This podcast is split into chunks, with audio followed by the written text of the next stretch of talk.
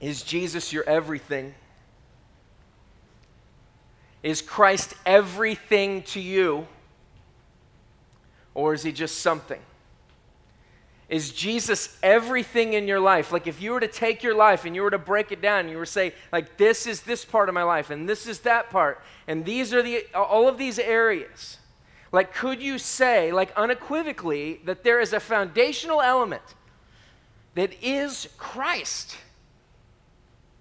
That that literally everything is kind of rising up out of that, and everything is, is coming from the fact that Christ is all and He's in all.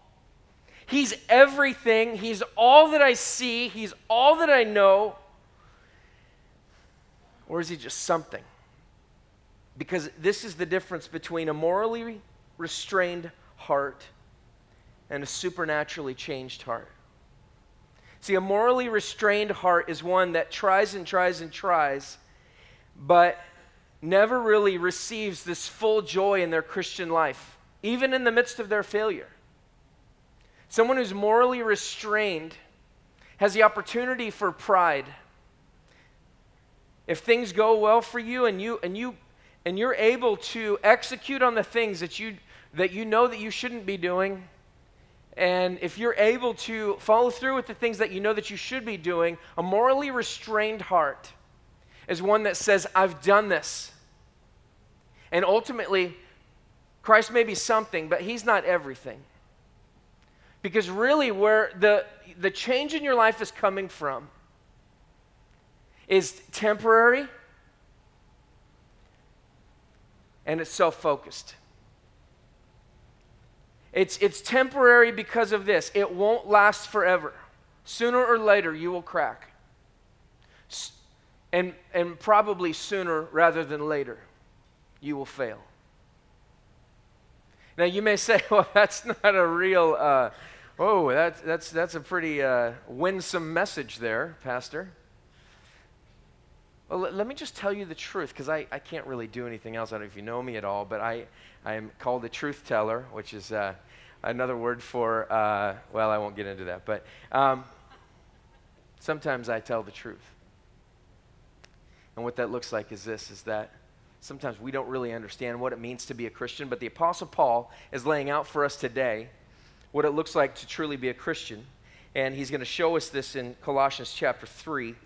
And I, I, I, want you to see this. Colossians chapter 3, we've, we've already taught on verses 1 through um, 6. And uh, I had intended to get through many more verses uh, this last week, but we. Uh, we stayed on uh, through verse 6. And so I'm, I'm going to read actually uh, verses 1 uh, through 17, and um, we're really going to be focusing today from verse 7 through 17. But I want to read it in context. And it says this If then you have been raised with Christ, seek the things that are above where Christ is, seated at the right hand of God. Set your minds on things that are above, not on things that are on earth. For you have died, and your life is hidden with Christ in God. When Christ, who is your life, appears, then you also will appear with him in glory.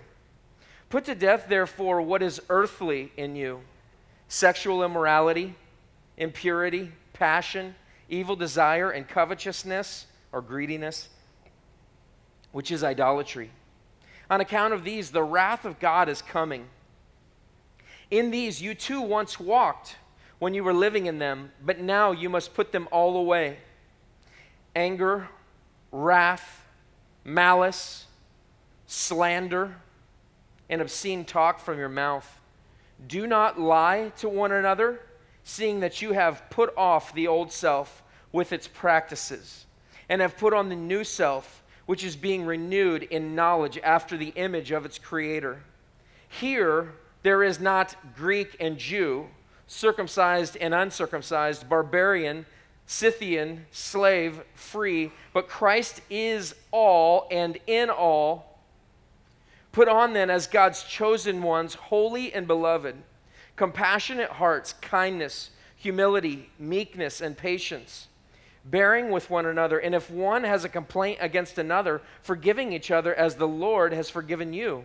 So you also must forgive, and above all these put on love, which binds everything together in perfect harmony. Let the peace of Christ rule in your hearts, to which indeed you were called in one body, and be thankful. Let the word of Christ dwell in you richly, teaching and admonishing one another in all wisdom, singing song, psalms and hymns and spiritual songs with thankfulness in your hearts to God. And whatever you do in word or deed, do everything in the name of the Lord Jesus, giving thanks to God the Father through him. There is a difference between a supernaturally changed heart and a morally restrained heart. Now, if we were going about uh, the way of morally restraining ourselves, this morning, if we were going to talk about that, like if our idea of what it meant to be a Christian was for us to try to just be good people, then what we would talk about here today is all of these moral things, and we would leave you at that, and we would say, uh, Go and good luck. That's what we would say. But there's a difference between a supernaturally changed heart and a morally restrained heart, says Tim Keller. And the difference is in the key way in which you look at some of these things. Now, if I was going to break down this passage, verses 7 through 17, I'd say this. I'd say the first part is don't be mean, don't be angry, don't, uh, don't be wrathful, don't, don't have malice. The second part would be be really nice, be really, really nice. And then the third part would be oh, and be really religious. So we've got these, these three parts, which, which oftentimes you could read this and you could say, okay, I need to not be mean this, this week. And so let's look at that piece there.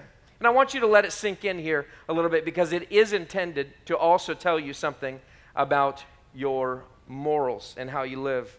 He says, In these you too once walked when you were living in them. Verse 7. Pay careful attention to the fact that he's saying, In these you, you once walked, you were living in them.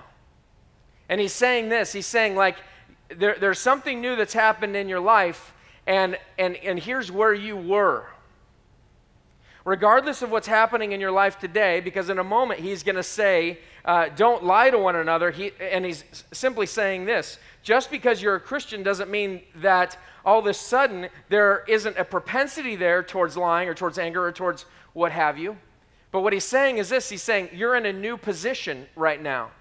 It's like in the U.S. Congress, depending on where you sit, uh, you vote one way or the other, typically. And so, what, what uh, the Apostle Paul is saying, he's saying, you are sitting in a new place. And so, what you need to do is you need to be acting like this. Since, and so, he says, In these you once walked when you were living in them. So, what's true of you is this is that if you are a believer in Jesus Christ, then what this means is that you are no longer in these things. I'm no longer in anger. I'm no longer in slander. I'm no longer in malice.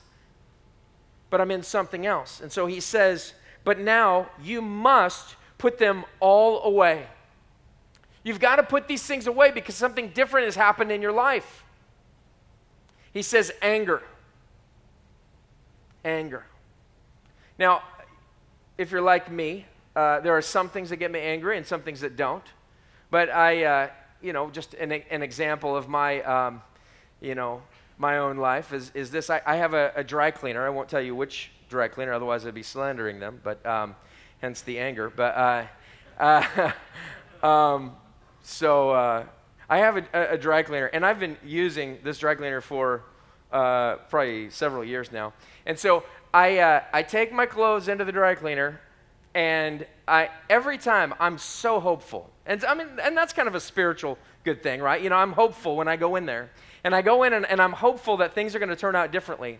And so I take my clothes in, and, and I would say about every other time, a shirt gets lost, or it's not ready when I come back, or so, something else takes place. And it takes just about everything I have, and I don't know what it has to do with, but for some reason, it's like I brought a shirt to you, and it's not here when I got back.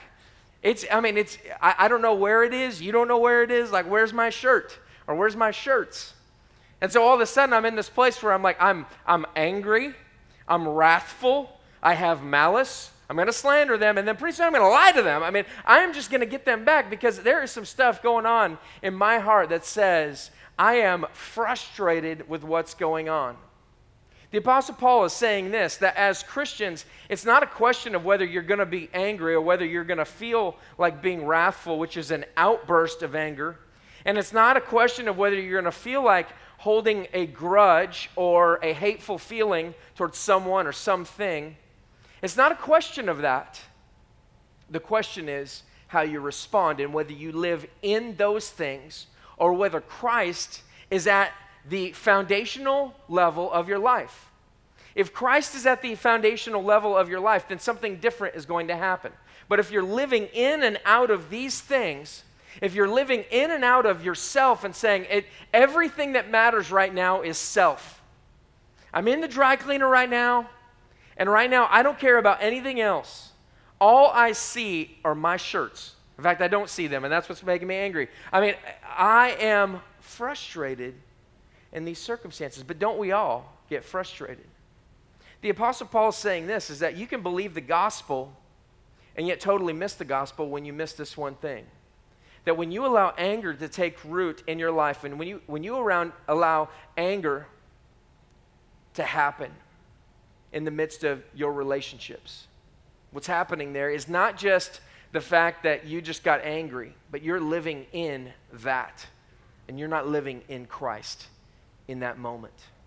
You're not living in Christ. I mean, look at wrath, outbursts of anger, whether it's in your marriage or in your relationships or what have you. It's anger is, is, is like a stew that begins to boil. And wrath is the explosion that comes at the end. It happens as a result of allowing that first area of anger. And it, we all know that there is sin that angers us. And that is understandable to one degree or another. But it's wrath that comes out of that when we express this anger in a way that is unrighteous, in a way that is not in Christ, but it is in us. It is, it is in our anger that we're operating. Malice, a hateful feeling, a grudge. I don't know if you ever saw that movie, The Grudge. I don't watch scary movies very often, but uh, uh, when my wife and I were dating, I was watching a scary movie with her uh, one time I was I was on the floor laying on my stomach watching this, and I totally unexpected in the middle of this movie, uh, you know, you know, get, I got scared, and my whole body just kind of did one of one of these, you know, but I couldn't do that because I was laying on my stomach, and I got a, a cramp in my behind, and uh, so I'm trying to act cool. I'm with some friends, and the girl I'm dating or hope to be dating, I, I don't remember what was going on at that time, and I'm writhing around on the floor uh, going, oh, oh, oh, holding my behind. And so that's my story about The Grudge or scary movies. Anyway, uh, a hateful feeling. Don't think about that right now. A hateful feeling. a hateful feeling is when we have wrath stored up. And it's becoming more and more. You know, sometimes we, we try to minimize our sin and we say, you know, it's, uh, I just kind of don't like that person very much. I, I'd, I'd, rather not hang out with them. We, we, we try to, you know, put a, a nice face on it. We try to say, you know, it's, uh, it's just kind of, it's a little issue I've got. I, I'm just, I'm just a little bit, you know, hurt by them. I'm a, I'm, I'm a little bit hurt by this, by this situation. And really, what's going on inside is that you're not really being truthful with yourself. What's really happening inside of you is that you have malice. And you can try to put a nice face on that, and you, can, and you can try to say, well, they really hurt me really badly. But at some point, yes, we, we need to work through hurt, and it's incredibly difficult. I would never mean to minimize your hurt through whatever, whatever's been done to you. But I just want to say this that it, that will end up hurting you more than anyone else. It'll end up hurting you and it hurts your relationships and it doesn't glorify God because of this. Because you're living in and out of that malice, that hateful feeling. Your life becomes about that hateful feeling, at least in your relationship to them, Your life becomes out, I'm living out of this hurt. And I'm living out of these feelings of dislike towards this person. And somehow in the Christian community, we can put a, a smiley face on that. We can make a joke about it, and somehow we just think that that's okay. And so Paul is saying here, he's saying, like, as somebody who's a believer in Jesus Christ, what you've got to know is this is that that is not right. That is not what God wants out of you. That is not where God wants you to be living your life because you're not living out of Christ, you're living out of hurt. The foundational element of what your life is built on ultimately has to do with you and how you feel rather than Christ and who he is. Slander. It's true or not gossip. It's, it's, it's either true or it's not true, but it's, it's gossip. It's trash talking about someone. It's trash talking about uh, your friends. It may be trash talk about your, your wife, people at your work. It's, it's, it's, it's talking about them in such a way that's not lifting them up. And yes, it's even talking about your, your pastor in that way. Look, can I just share something? I wouldn't normally do this, but whether you stay here at this church forever or whether you go somewhere else, let me just say this. Pastors have feelings. I, don't, I don't know if you remember uh, Mitt Romney's uh, thing about corporations. Corporations are people too. Pastors are people too, right? Uh, uh, pastors have feelings. And whether it's, whether it's me as your lead pastor, or whether it's your community group leader, or whether it's somebody on staff, somehow, you know, when we stand up and say, I think God's led me to be here, and other people put their hands on us and they say, We see that too, and we want to bless you with that, somehow we just get a big target on our back. And the church community somehow thinks, Oh, we got something to aim at sometimes. And so we, and the reason why I can say this right now is because there's nothing like this going on right now that I know of. All right? that I know of. All right? Um, seriously, I, that's, I, I think that's probably why I feel some freedom in saying this. But I, I honestly don't know that we've ever really even talked about this from the stage to say this that, like, whether it's somebody in your family or somebody at work or somebody in your life, or it, if it's people at church or your pastors, like, you don't understand what you're doing when you do that. When you criticize or you slander and you, you don't go to that person and you say, hey, I have a problem. When, when men can't be men and go toe to toe and nose to nose with someone and say, without wrath, without anger, you've hurt me. You've hurt me. I, you know, you really are too truthful in your sermons. You, you, I, I really don't like this. You said this thing. Men, you've got to stand up. And you've, and you've got to be one of the first ones to say, I'm not going to allow things between me and my brother or sister in Christ, but I'm going to them and I'm going to say something. And too often, this idea just, I mean, it just kind of gets lost and like, well, I'm just not really sure how I feel right now. You're sure enough to talk to somebody else about it, so that's sure enough the time to go talk to them. Hopefully, what you always hear from our pastors here is this is when you come to us and you say, I've got an issue with so and so, we just want to stop you right there. We, we don't want to be rude, but we just want to stop you right there and just say, hang on, hang on, hang on, hang on, back up. Have you told them? Have you told that person? Have you gone and spoken with them? Okay, you haven't? Okay, I want to encourage you to muster the courage to go talk with them right now. Slander is talking to someone else rather than to the person who's hurt you. And there's no doubt you've probably been hurt. You, you could have been hurt by me or somebody who's on staff, or whether it's somebody in your life or in the church. What have you? Slander is trash talking someone and obscene talk, filthy language or subject matter. why do we feel like it's reasonable for Christians to engage in conversation that is filthy? Why do we at times feel like that's appropriate? I realize not everybody here probably senses that. But I believe to one degree or another, whether you're allowing that in your life through the things that you watch, or whether there's conversations at work that are filthy or in some other setting,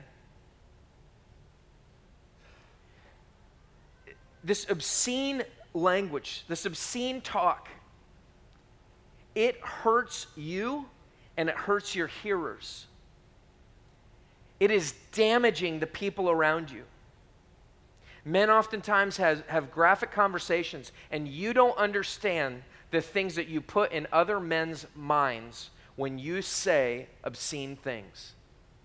When you talk about things that should only be talking, uh, talked about in private, perhaps with your wife, if it's about your personal sex life, when you talk about other people, other women, other men, whatever, when we make jokes about things like that, it puts an image in someone else's mind and you've damaged them, whether you know it or not.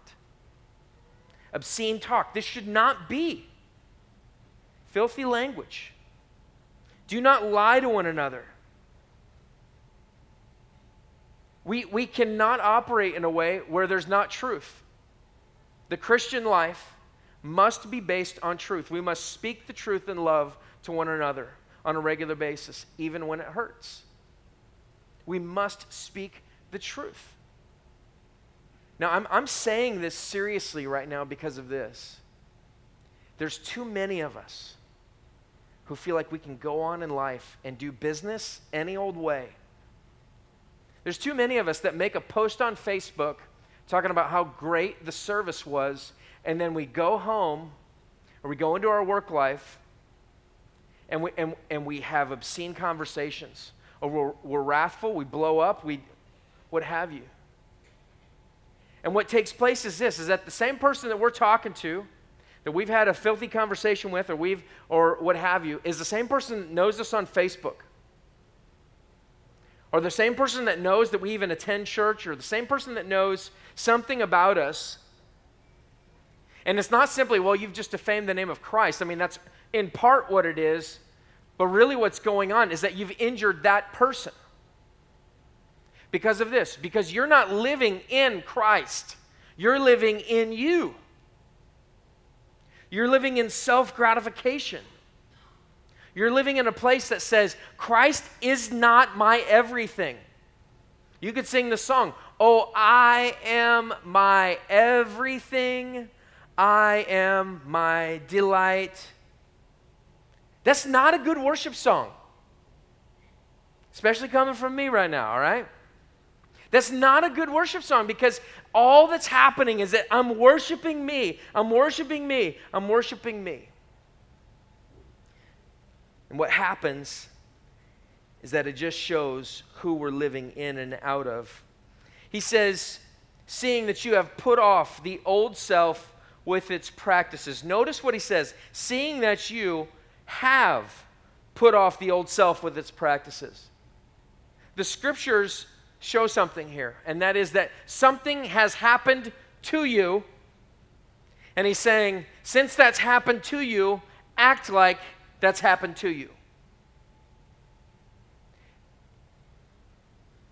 Seeing you have put off the old self with its practices and have put on the new self so something else has happened to you. But then he says this, which is being renewed. What's happening in, in our lives is this, is that there's a, a continual renewal process. You know what that means? It's progressive. The Christian life is progressive. It's progressively happening. It doesn't happen at one moment. Notice what he's saying. He's saying, This has happened to you. You've put off the old self, you have put on the new self. You, what's going to take place now is this is that if you know Jesus, you're going to progressively become like him. You're going to be renewed. There's something that's going to be taking place. You know what this also means? Is this some of you are here and you're just going, this is heavy. This is heavy. Like I I'm so angry and I and I'm so wrathful and I and I've slandered someone and I lied. But Paul's saying this listen, the Christian life, even though it's happened to you, it is also happening. Renewal is taking place in your life. And he says, in knowledge, after the image of its creator.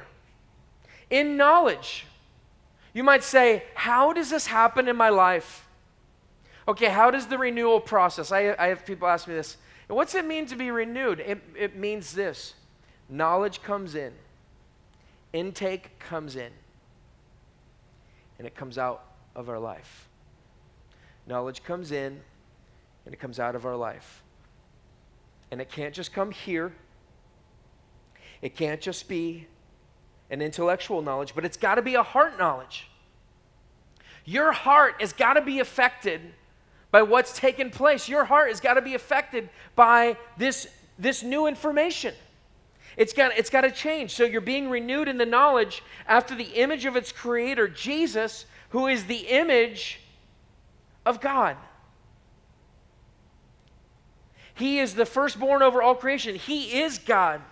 And we're being renewed to be like him. And then he says in verse 11, Here there is not Greek and Jew, circumcised and uncircumcised, barbarian Scythian slave free, but Christ is all and in all. You know what he's saying there? It doesn't matter if you're this race or that race, or whether you're, you're the right religious person, like you're really good at being religious, circumcised or uncircumcised, you're, you're really into that or whether you're from the right culture, as he, as he says here, he says barbarian or, or Scythian, slave or free, or the, the, the right economic status. It does not matter. Here, there is neither one, one of these or one of those. So you may be here and you may say, I just don't fit in because of a number of factors. And Paul is saying, and Jesus is saying to you today, that here, with Christ and in Christ, Christ is everything, and where you came from is nothing. If you live out of that nothing, what happens is a life that's filled with these things. But if you live in the everything that is Christ, something else takes place. You know how deep this goes? Look at these two words barbarian or Scythian. A barbarian is essentially someone that the Greeks, it would have been uh, perhaps maybe a little bit of a, a racial slur. There's Greeks and then everyone else is barbarians, they would say. So there's these barbarians, and so they may be somebody who are a little bit off, but then you have the Scythians. And the Scythians are people, if you look through history, uh, and, and not, not necessarily even including scripture, if you look through history, a Scythian is someone who is an absolute brutal murderer. Think about ISIS. Think about the worst type of terrorist that we can think of. There are actual writings, I should have brought one for you.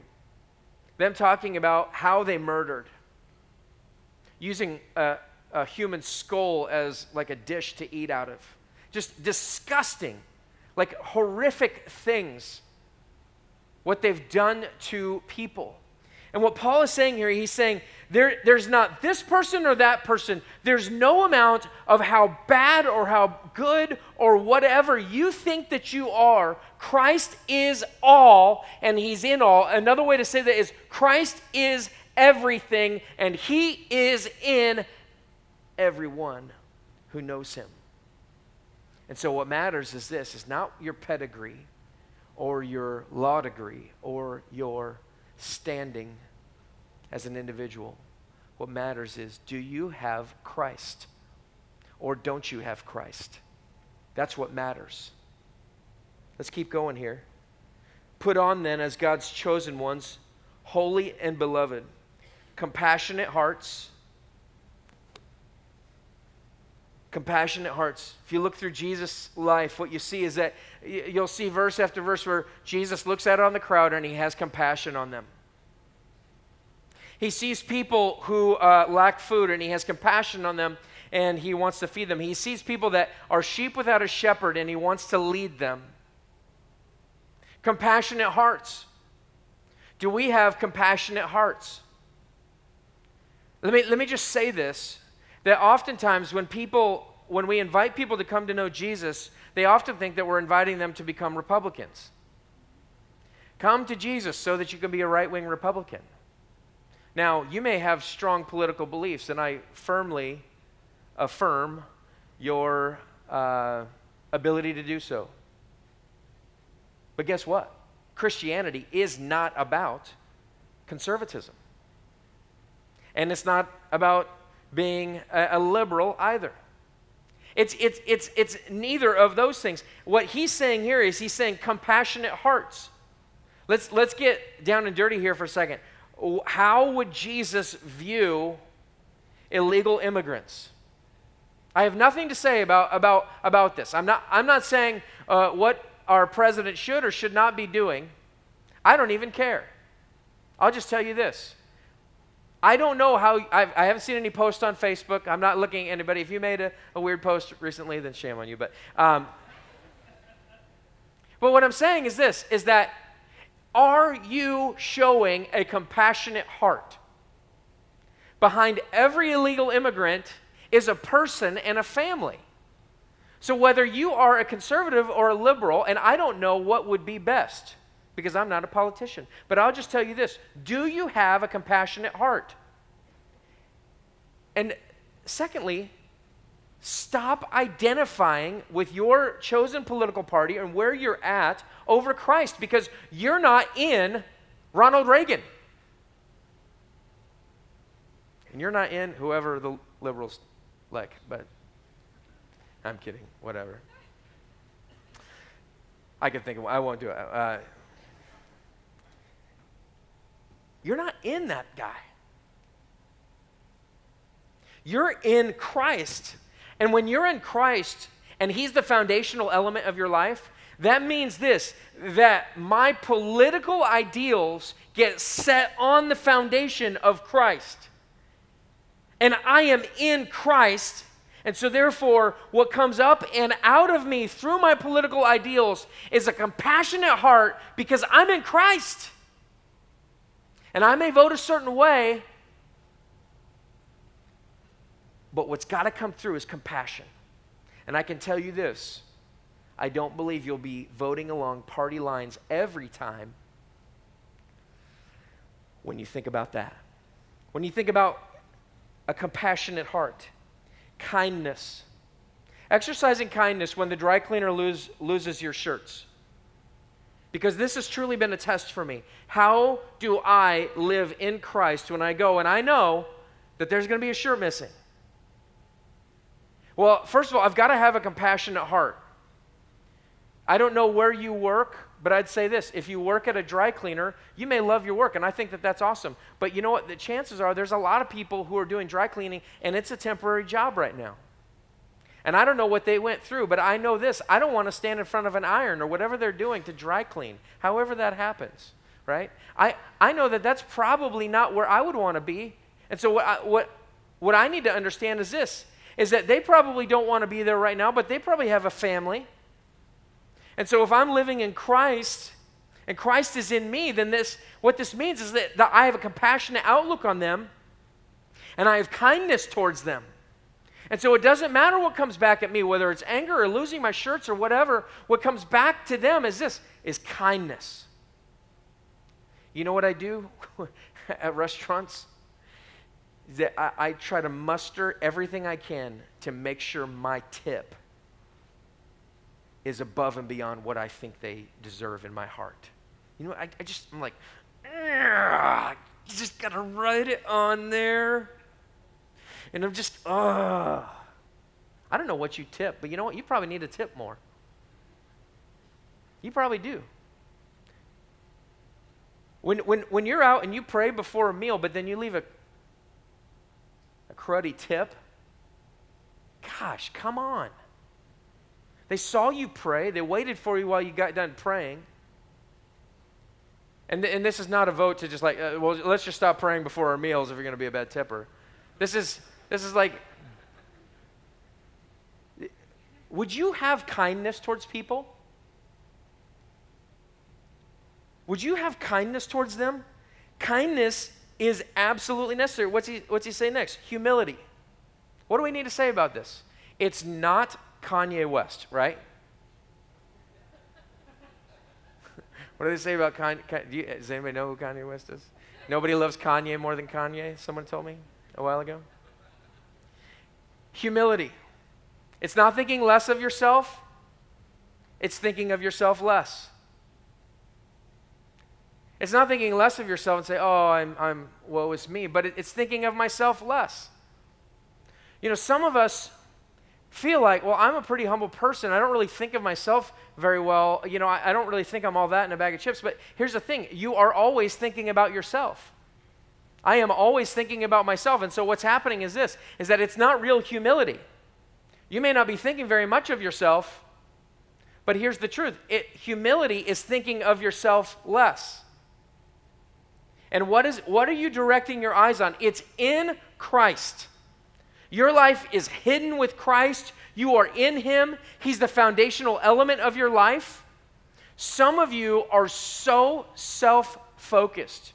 You are so insecure. Let me include myself in this. I am so insecure. And my biggest problem is this I keep looking to myself and I keep thinking what matters most is how I feel in this moment. So, the way that I respond to people. Some of you are incredibly introverted. And I'm, I'm kind of an introvert, so I, I, I'm cool with that. But you're so introverted. And one of the things that happens is this is that you don't often reach out and, and meet people. And sometimes you put that on other people and you say, it's your fault if I'm not meeting people or something. But here's what's actually going on there's a pride issue. You say, I'm not very prideful. No, your pride comes out in a different way. It's not like Kanye, but it's, it's a little bit more hidden. It's false humility, and it's thinking of yourself all the time. Meekness. Let me quickly say this meekness is not weakness, it's strength under control. Meekness is this I have the ability to say to the person who's been serving me, I didn't get the service that I deserve because I have rights. I'm a customer. Uh, I'm a citizen. I have rights. I have rights in my marriage.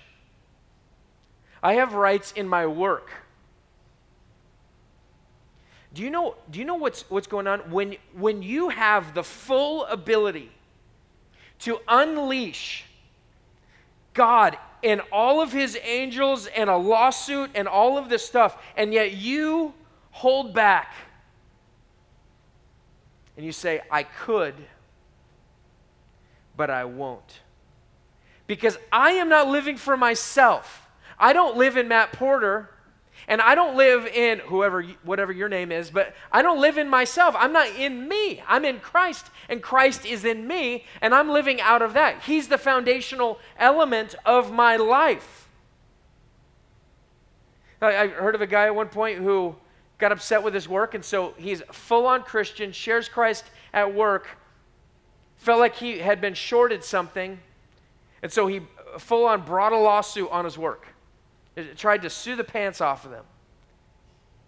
Now, I understand that there are moments, and some of those decisions are very hard to make as far as whether you should or you shouldn't do those types of things. I think some of those are hard decisions. But let me just say this that there needs to be more thought that goes into before you exercise your rights, whether it's in a court of law or whether it's just at the dinner table at a restaurant or whether it's at the dry cleaners or in your marriage there needs to be more thought that goes into what does meekness look right now look like right now?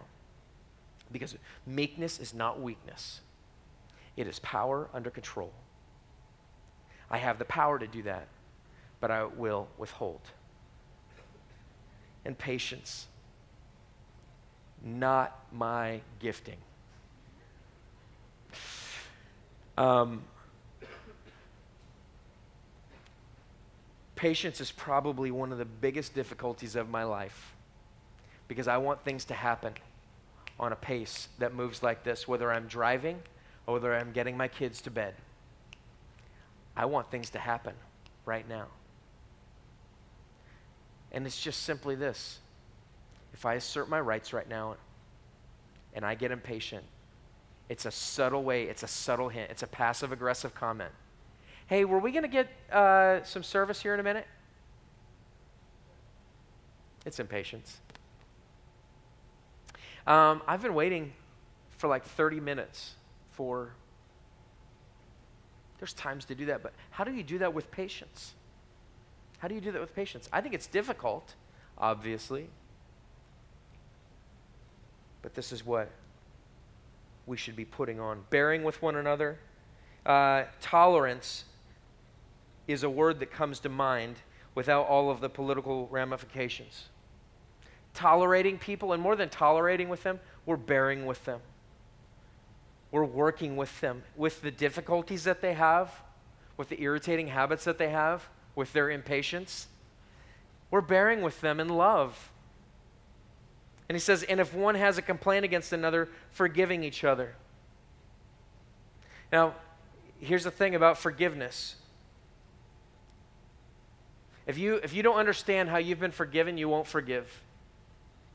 Because this is what Paul says forgiving each other as the Lord has forgiven you, so you also must forgive.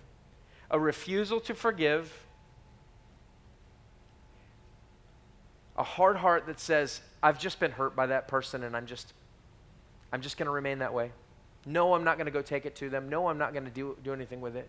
That's hardness of heart exercising itself in unforgiveness, which essentially is just saying this I don't understand that I've been forgiven. I don't understand that I've been forgiven.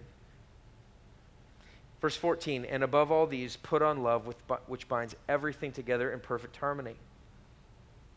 Let me move a little bit quicker here because we're running out of time. He says, And let the peace of Christ rule in your hearts, to which indeed you were called in one body. Be thankful. Look at how many times it says thankful. Verse 16 Let the word of Christ dwell in you richly, teaching and admonishing one another in all wisdom, singing psalms, hymns, and spiritual songs with thankfulness in your hearts to God. And whatever you do in word or deed, do everything in the name of the Lord Jesus, giving thanks to God the Father through him. I want to end with this. The way to be living in Christ is not going to be through moral commitments today. Now, you, you may have some moral commitments that you need to make, but I, I, I just want to I wanna hold off on that for just a second. And I just want to say the way towards seeing your life supernaturally changed versus morally restrained is in this element. He says thankful three different times. He says, uh, let the word of Christ dwell in you. I'm, I'm sorry, and be thankful at the end of verse 15. Let the peace of Christ rule in your hearts. So the, the peace of Christ and be thankful.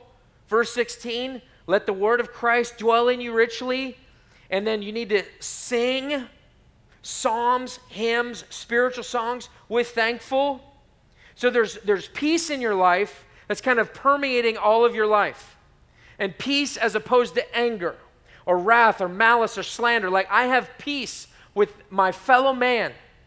But then he says this uh, in addition to that, that you're you're, you're allowing the word of Christ to dwell in you. And it's dwelling in you so richly that you're able to speak the truth to other people. So you're teaching and you're admonishing, which is another way of teaching. You're able to, to speak the gospel with all wisdom. But then on top of that, not only are you able to teach, maybe it's just your kids, maybe it's your coworker, but even beyond that, it is singing psalms hymns, and spiritual songs. Now, let me say what I think we lack here at Outward Church. We have great music, I believe, from our, our band and everything. They do an incredible job. But what I wonder about is this Are we thankful?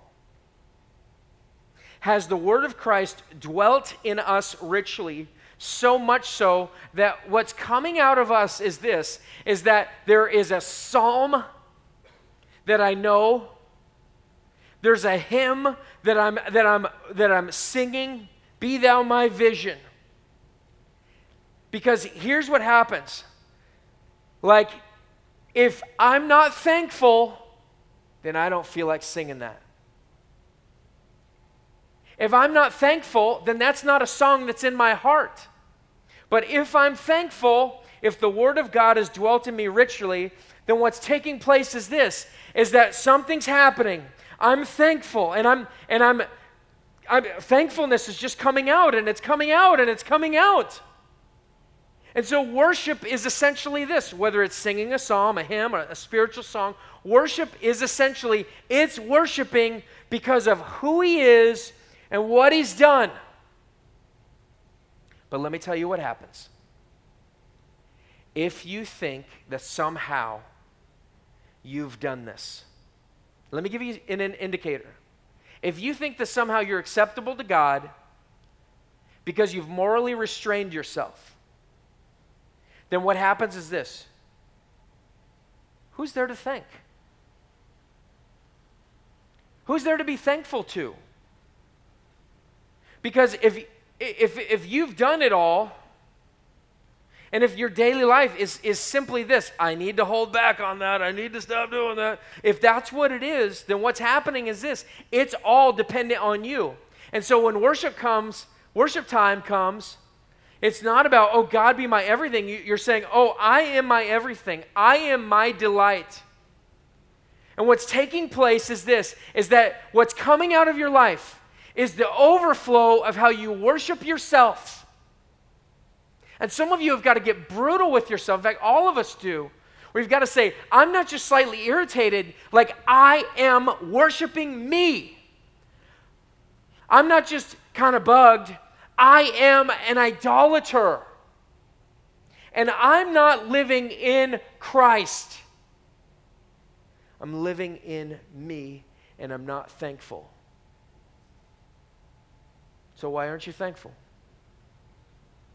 Why aren't you thankful? Because somehow you believe that you did it. There, there's something in your life. I can tell you this because this happens in my life. There's something in your life that says, I've done this. Do you remember back to verse 12?